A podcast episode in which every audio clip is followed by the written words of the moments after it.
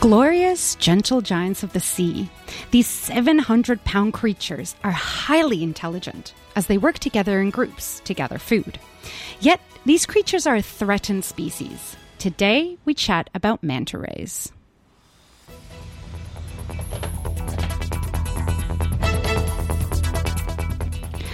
Welcome to Boiling Point.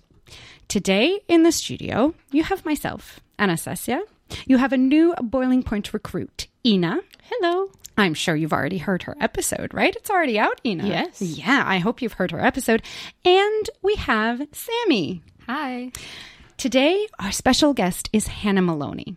Hannah is a marine scientist and researcher at the University of the Sunshine Coast and is a principal collaborator at the Manta Ray Trust. Hi, Hannah. Hi, Well- how are you? I'm very well. How are you, Hannah? I'm good, thank you. Okay, Hannah, I've got to ask you the most burning question. Okay, what in the world is the difference between a manta ray and a stingray? We tried to talk about it with David. I have no idea. He asked me the question. I was like, listen, we're going to leave it to the expert. What is the difference? Um, everybody asks this, and it is something uh, that instills a lot of fear when you take people snorkeling with manta rays. So a lot of people have a bit of fear of stingrays because they have a barb, Mhm. but actually manta rays are a more evolutionary advanced ray. So they're still a relative of a stingray, a relative of a shark, and a skate. Mhm. They're all made out of cartilage. They don't have a bone structure. However, the manta rays evolved only 28 million years ago. Years ago, Oh, only, they- only. So, Only, so short. only. So basically, basically recent. Um, and they don't feed on the bottom of their body like other like stingrays. Mm. They feed. They have uh, um, appendages at the front of their faces Mhm. called cephalic fins. So they look like little devil horns. Mhm. When they unravel them, they turn into um, uh, so on the face. So uh, that makes them filter feeders, and they're so much larger than stingrays. How So much? How, they're very similar. yeah. So, I mean, I the found I found the fact, and I actually found it off of you was that they can get up to about seven hundred pounds, right? So, how long can they get? Because because they have a pretty big. Is it a wingspan? Do you call it wingspan or fin Yeah. span? You can call it either. We do call it a wingspan. Yes. So these are their pectoral fins. So if you think of a shark flattened like a pancake, Mhm. they're their two pectoral fins, creating a wingspan Mhm. of up to four meters is the smaller relative. Mm. However, the larger relative is the oceanic manta ray, and they can get up to seven meter wingspan. These Oh. can weigh a couple of tons, so they're very big rays. Holy moly! So, what? I mean, other than their size, what got you interested in studying manta rays? Or, or were you just like, I really want to study stingrays, and then you mixed up the species, and you're like, I guess now I study manta rays. That's that, that was it, wasn't it? Close. I knew it. you're like, I'd like to study something younger. more good looking. well, actually, I really liked whales and dolphins. But oh. then I moved to the Maldives at age 24 and swam with these enigmatic, curious creatures, Mhm. and my heart was sold. And so, forever after that, I wanted to focus my research and conservation efforts Mhm. in protecting these gentle giants. And as you mentioned, threatened. So, they do need our help. Right. So you moved to the Maldives because of research or as like, you know, a Euro trip sort of thing? Like what made you move there? Was it a project or was it for pleasure? Uh, so I moved to the Maldives as I got my uh, an internship out of university. Mhm. So I started working at a five star luxury resort as a marine biologist, working on coral propagation, turtle ID, manta ID, and then from there things have snowballed and become more focused towards uh, manta rays over the last decade. hmm and what is it that you study with manta rays? Do you study anything? So when I was working over in the Maldives, we looked at population dynamics and movement of the rays across the entire country. However, now my PhD research is more focused on the drivers of uh, manta ray feeding and behavior. hmm So looking at a whole array of environmental and oceanography variables um, about their movements and why they're mass feeding and how much they're feeding on. Okay. Okay. So I have a, a, first question pertaining to the first part that you mentioned that used to study. So do manta rays move quite far? Like, do they migrate quite long distances? Yeah, so as I mentioned before, there um, there's the two species of manta ray. Mm. One's a larger uh, oceanic manta ray, mm-hmm. and we think they may cross oceans. However, we're not really sure at this point. Mm-hmm. They're elusive species and quite hard to study.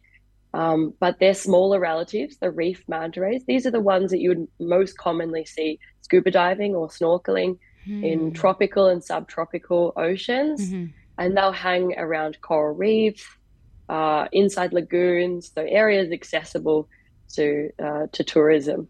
Um, so they do travel daily and seasonally. Mm-hmm. We don't, we wouldn't necessarily say they're, they migrate.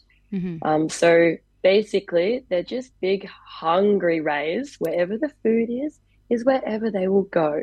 So the food moves with the seasons, and so do the rays. Excellent. So, what is it that they eat?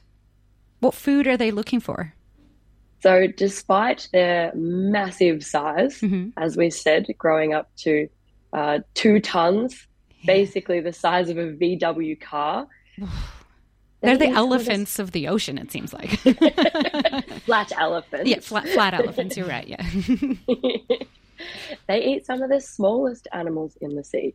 So, if you've ever heard of zooplankton, so the teeny weeny little animals that uh, the bottom of the food web mm-hmm. that help sustain entire ecosystems in our ocean. So zooplankton consists of uh, little crustaceans, copepods, baby shrimp, baby lobster, worms, salps, hmm. anything in its smaller years, even right. jellyfish. Oh, um, so so these are the kind of things that manta rays are feeding on. We don't really mm. think they're targeting jellyfish, but they do get caught up in their food. Mm. They're more interested in things that are high in nutrients, right? Such as um, carbon dense animals, so like uh, shrimp, copepods, mm-hmm. worms. So things like that. So. Okay. So you also said that they're filter feeders and they eat all of these small animals. I guess from like a practical point of view, would they be swallowing a lot of water when they when they try to eat all of all of these really little animals? Like I can't imagine that they, you know, are looking for this tiny little microscopic thing and then go, you know, and then just swallow one thing and then they'd have to eat literally all day, every day, every minute of the day. But they're pretty it'd big. Make, it'd make them sink consuming so much seawater. Yeah, well, exactly. no, they, they, do not. Oh, really? So, so if you think of, if you hold your fist out, mm-hmm. that's about the size of a manta ray throat. So they have large mouths, mm-hmm. so getting up to almost a meter wide. Yeah. Um, and what they do is open up their big mouths, but they have these advanced uh, filter systems mm-hmm. on the underside of their, their body. Mm-hmm. And so it's like a big pasta strainer. So water and zooplankton filter into their mouths. Mm-hmm. The water goes out the gills, and the plankton gets caught on the gill rakers. And then the manta ray closes their mouth and then swallows all the zooplankton. And oh. then they do this for as long as the zooplankton hangs around. Because yeah. zooplankton is what we call ephemeral. So it's only temporarily in high densities in particular locations. So mm-hmm. it's not always there. So basically, manta rays, we think, uh, hanging around, going to the manta spa, or moving between locations until the food is ready, until dinner is cooked, mm-hmm. and then they'll come to these locations using their super senses. We're not sure how they know that these um, these ephemeral hotspots are happening, mm-hmm. but we think it's something to do with uh, maybe they feel the currents change, the tide movement, so the water of the mo- the the movement of the water, as well as they might smell the zooplankton, they mm. might taste it, um, and so then that's how they're finding out that these these zooplankton blooms are occurring. Oh. And they will rock up to these areas and feast and feast and feast until the buffet is finished, and mm-hmm. they'll be and so, oh, oh sorry, sorry, go ahead. Um, so I just I've done manta ray diving once in my life, and I remember that they brought this big box of light and they would put it down and I don't know. It it just seemed like they it was like the bat signal for these manta rays because they would put this box down. here. yeah, they would put this box down, and then all of these manta rays would come and and you know we'd get to see this amazing sight. So is it that the the zooplankton are uh, I, I thought that it was like they're attracted to the light, but it's that they're attracted to the the zooplankton instead. They're coming in to feed then. Sounds like a, a manta ray disco party. Um, but Yeah, exactly. actually- You should have seen Sammy's uh, sparkly wetsuit. I think she was the light. she was just the disco in. ball. Oh, well, actually, the lights are attracting the zooplankton. So the manta rays are not bec- coming because of the disco party, but the zooplankton may be. So they might think it's a full moon disco party. So full moon means the manta rays will uh, do this thing. So it's the largest migration to happen across the globe. Mhm. Is ev- happens every single night with zooplankton. So it's called diel vertical migration. So the zooplankton will be at the depths of the ocean, maybe a few kilometers to 10 kilometers deep. Mm, And when the full the moon is out or the night is there, mhm. they think there's no predators will find me. And then they'll come to the surface. And so this is probably what's going on with the light, the zooplankton. Oh. So the moon zooplankton is being tricked by the moon. Dang. Yes, and then the manta rays are like, this is great. Yeah, exactly. Time I'm, to feed. Yeah, exactly. Um, so what I wanted to ask is why are manta rays are they are they really closely related to sharks and what is the similarities between them and sharks? Okay, so sharks evolved over 400 million years ago. Mhm. So they're like the much older relatives. So all elasmobranchs, meaning all cartilaginous animals like Mhm. sharks, rays, and skates, have evolved from these ancient looking sharks, which look quite similar to the uh, modern day sharks. Mhm. Um, so they differ in the way their body shape. Mm. Yeah, yeah, flattened sharks. yeah, exactly.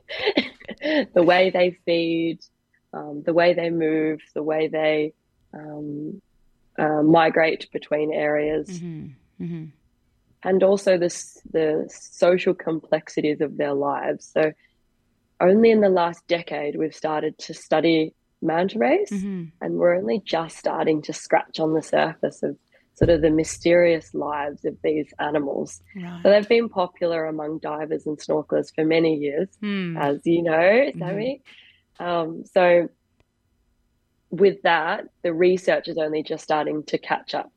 So they are highly sociable and they may have quite complex life histories and social lives that we we are not yet to understand as scientists. Hmm So you've mentioned a few times now that they're very social animals. Um, what do you mean by that? Like, do they like to hang out together? It's Do- another manta ray disco. It, it, well, they're not party animals, though. It's the zooplankton that are party animals. the manta rays are just there to feast. so, do they, you know, hunt together? Do they hang out together? Um, they have to mate together. I can't imagine that they're asexually reproducing.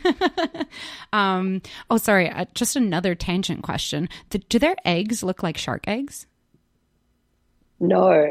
So that's another thing is the way they reproduce and also the way they um, have their babies. So manta rays, so a lot of sharks and rays will have will lay eggs, but some do live birth. hmm Manta rays are one of the species um, that will do a live birth. So a manta ray won't become mature until they're about 10, 15 years of age. So they're really late to mature hmm once they uh, once they become pregnant, they will have a gestation period of to 12 months. So it's a long time to have a little manta baby inside. Whoa. And so that manta baby grows inside an egg, inside the mum. hmm And then when the mum's ready to give birth, which we don't know where, Oh. anywhere in the world, it's never been witnessed before, um, the mum will give birth to about a 1.5 meter manta burrito alive. So this manta's wrapped up with its pec fins wrapped around its back like a little burrito. That is so cute. Oh my gosh. so adorable. Oh. And then mum says, bye. You have to figure out this by yourself. There's no parental care. So Oh. off goes mum. And we often find the baby manta rays in the shelter of a lagoon. So in sort of a sheltered habitat, Mm-hmm. away from the sneaky sharks that might think it's an easy meal, or Mhm. maybe orcas as well. Oh yeah, orcas are just vulnerable- like evil. They're they they seem to be so cruel. They're like the cruelest animals in the ocean. like I don't know who hurt them, but apparently all the animals have hurt them. Or maybe they just have a vendetta against everything for no reason. I don't understand. But you know, yeah, orcas just seem to be very very mean animals. Um but okay, so yeah, let's go back to why are they so social or how social are they? You know, what aspects of of their life history make them social? Um, so a lot of aspects of their life they do with other manta rays. So it's not except like, for taking care of their babies. Wow. Wow. They'd rather hang out with their friends, not party. So I don't understand what they're doing. They sound boring. They're interested in Jeez, they just eat and that's it. not a bad life. Yeah, Anyways, um, um, so they necessarily think they're hanging out with their best friends or, Mm. or other relatives. So they're not like the social complexities of their lives are not like orcas and other marine mammals such as dolphins. Mhm. So it's not like they have um, family groups. It's like they all go to the same supermarket and you see the same manta rays or people at the same at different times. Do they have um, like human social anxiety where they'll actually hide in a different aisle to make sure that their friend doesn't see them? Is is that how they do it? Probably, right? Um, I'll I'll check back in. I'll, I'll ask them. I, I've got a few interview questions for the manta ray specifically. if you can please forward them, we'll have you on for a part two. what did the manta ray say? Do they I don't vocalize? actually know what language. Ooh, that's actually a good question, Inna. Because like they would need to answer your questions. So that's true. Do they vocalize? Do they make any noise? Are they like whales? So we don't know if they're making vocalizations. These are sounds that we can't necessarily hear. Mhm. There's lots of sounds that other fish species will make, Mhm. such as they'll make bubbles um, at their butt to Wow. make a noise Oh and communicate. This They went from cute. This went from cute to very weird. so fish are weird. um, so lots of different ways that they can communicate. Mhm. But in terms of vocalizing and talking, it's not something that we know occurs. However, that might be something with the different types of microphones and hydrophones that we might be able to pick up on. But we do think they use breaching as a method of communication. So just like you might have seen a humpback whale boost out of the water and make a Mhm. big splash as like a hello, I'm here. Yeah. So manta rays, we think, do something similar. So they boost their bodies out of the water and slap down into the water. hmm And we think they might be communicating to other manta rays, like it's time to go uh, a courtship, or there's lots of food around, come help me feed. So there's sort of two reasons that they may be doing this. Okay. So why do they need help feeding? Like when they're at the supermarket, are they looking for their, you know, colleagues, I guess, acquaintances to help them feed? Why do they need help? Um, well, if you think about if you've ever driven behind a big truck or a bus in a little car Mm. and you can get in the slipstream and you don't use as much fuel or energy because you've snuck behind. So this is similar to what manta rays would do. It's like lazy feeding with friends. So Mm. manta rays do feed alone. So they might be feeding by themselves using particular strategies. Mhm. So there's five different strategies that they'll feed by themselves, which ranges from straight feeding to surface feeding to somersault feeding. So doing backflip, backflip, backflip, backflip. Wow. And we might we think this might be something to do with the density of zooplankton in the water or the particular species. So some zooplankton's a little bit slow and others is a lot faster. So they have to change their strategies to be able to catch their food. But there's a few different strategies. They'll feed with friends. So one's called chain feeding. So this will be one manta in the front, which is like the bus, Mhm. and the other manta will go head to tail, head to tail. And this might range of 30 to 50 individuals all in a line feeding. Mhm. And so they all take turns in the front.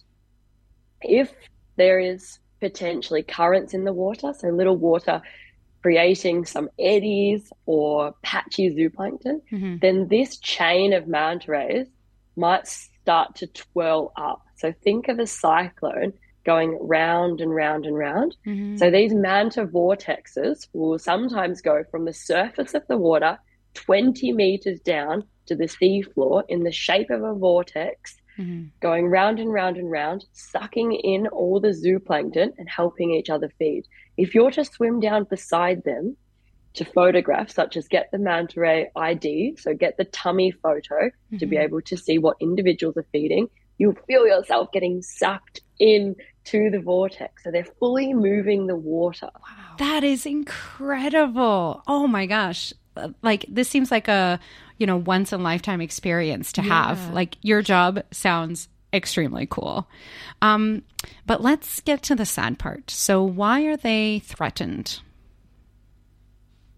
So, as I sort of said before about the late to mature, one baby every three years, 12 month gestation period, they have quite small populations. They may not move across oceans. So, they're sort of hang out in one area. If you were to fish that one population, fish, fish, fish, or accidentally catch them if you're targeting um, tuna with nets or um, prawns, for example, if you're to accidentally catch lots of manta rays, that population is going to decline very quickly. Yeah. So manta rays are very much so um, at risk of decline Mhm. due to direct fisheries Mhm. and accidental bycatch. But there's also that looming, um, uh, looming climate change that is also affecting Yes. all animals Mhm. and this is predicted to have a really big impact on their food. So if their Mhm. food is to start to disappear, to to not be as abundant, and they have to travel further, they're not getting as much nutrients, not getting as much food. They're also not going to be very fit and healthy. They're not going to reproduce, and therefore their populations are going to decline in that aspect as well. So these threatened rays, so manta rays and their other um, seven relatives of Mhm. mobulas, so they're very much so at risk of endangerment with the way the world is going at Mhm. this point. So that's why it's so important that we're having these conversations, we're doing this research, Mhm. um, we're educating local communities, um, we're using this research to put forward to government policy and to make changes within local communities to sort of have a positive impact on this umbrella species. So if we're to start protecting manta rays and their habitats and their relatives, Mhm. that kind of puts like a little umbrella over everything else that uses those environments. Right. So while you do a lot of research on them to, to understand them as well, you work a lot in, in conservation of manta rays with the Manta Trust. Is that correct? And you, what, can you tell me about Manta Trust and what you do with them? Yeah. So Manta Trust is a UK charity, um, and it we have about twenty five plus affiliate projects. So Manta Trust is sort of the overall big project, and then we support um, twenty five other affiliate projects that are all around the world, from Philippines, Maldives, Indonesia, Mexico, Peru, Brazil. So lots of different countries that we're Mhm. collaborating with, supporting. So this means it's a global conservation effort. It's not just a local one. So we have our local impact, but then this filters out to numerous other projects and we all support each other. So it's a great support network of hundreds of multidisciplinary um, researchers, education, media experts, conservationists, strategists. So we all work together to have this global conservation impact. Right. So you you work with them. You you do research. I assume you. I mean, I, I don't assume. I know you'll you get to dive a lot to actually see the manta rays, but you also photograph the manta rays. Now, for everybody, um, just so you know, we will be putting all the information about the Manta Trust, um, as well as Hannah's Instagram, which has some incredible photos of manta rays. Just just mesmerizing. Like seriously, Hannah, they are so incredible. Can you tell me a little bit about your experience with diving to photograph manta rays? Is it hard? Is it easy? Are they really good posers? You know, do, you know, do they make excellent models? What's it like? I'm going to say it depends on the individual. Each Mm. manta ray is a unique character. Mm. And as you spend the time in the water with the same individuals again and again and again, some of them love paparazzi, others Really? are shy. and so, and it depends on the time, the sort of day they're having and the Mm. behavior they're encountering. So, That makes sense. If- I don't want my picture taken every day. Yeah, know? exactly. If you wake up with a bad hair day, like the last thing you want is a picture. do they do they have a good side? Like what is the what is the good side of, of a manta ray? Is it the underside or the overside? Or a good like lateral view of the Ah, side, yeah. the thin pancake view, if you will. I think I'm biased. I think every side of a manta ray is good. But in terms of research, the underside is good. Oh. So manta rays have a unique spot pattern on their tummies. hmm So this spot pattern is like a fingerprint. And so each manta ray we have in our database in the Maldives, we have over 5,000 individuals identified, and they all have names and codes. And we record when they were first sighted, when they've been resighted, where, what they were doing, who they're hanging out with, all this. Mhm. So just from this fingerprint, we can get so much information from this single population. So in terms of research, the underside is good.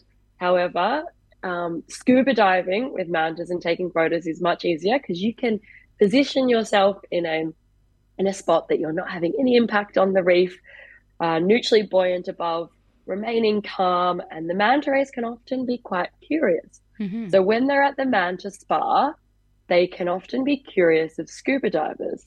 So if you think about the bubbles that you exhale, Mhm. sometimes it can tickle the manta rays. So Oh. depending on the individual, Oh, that that's so so cute. Wait, wait. Do you blow the bubbles out your butt? I'm sorry. I just had to. I just had to put that in. Um. Oh my gosh, that is so. Cu- Have you ever been like hit by a manta ray because they were so excited by your bubbles?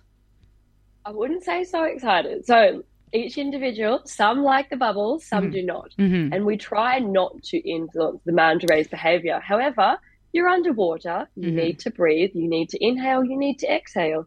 So at times you do have to exhale. Mhm. And there's some manta that are completely curious and love the bubble bath that they will linger over the top of you as you're on the reef and just wait for you to exhale. And you're like, excuse me, please move. I need to take the breath out and blow my bubbles. And if you do exhale, sometimes they will go very low, right above your head. And as you're trying to go lower and lower to get out of the way, they will be right above you until they need to keep moving and then off they'll go. So manta rays need to keep swimming. They're always hovering in the current. They can't stop. They don't have a, they don't just have a rest on the seafloor. They're not having a nap in a cave like some sharks or Yeah. resting on the seafloor. They need to constantly breathe, constantly move so they can breathe. Um, so they do, but they do get quite close and quite curious, and they might swoop past you, give you eye to eye. When they're feeding, they're less curious about you because they have one thing on their mind, and that's food. That's So if you're in the water, you want to get out of the way. So you swim out of the way, just remain calm at the surface. So I always tell my guests that I'm snorkeling with, um, with guests that may not have snorkeled with mantas before to, to stay at the surface, remain calm, and the manta ray will control the interaction. They'll swim around you. There you go. I think that's a wonderful note to end on. If you want to take a look uh, at Hannah's story, her website, her LinkedIn, and her beautiful Instagram photos will all be on our blog post um, and everywhere all over our social media. Hannah, thank you so much for being on the show. This has been such a fascinating talk. I'm excited for part two, the Manta Ray interview. I cannot wait for this. Thank you so much for being on the show, Hannah. Please send me through your questions to ask the manta rays, and We I'll will. get back to you. Thank you so much for having me. I also had a really good time. Thank you so much. See you later. You have been listening to Boiling Point. Inna was on the show, Bye. and Sammy was on the show. Awesome to be here. Thanks, and we'll see you next time. Bye.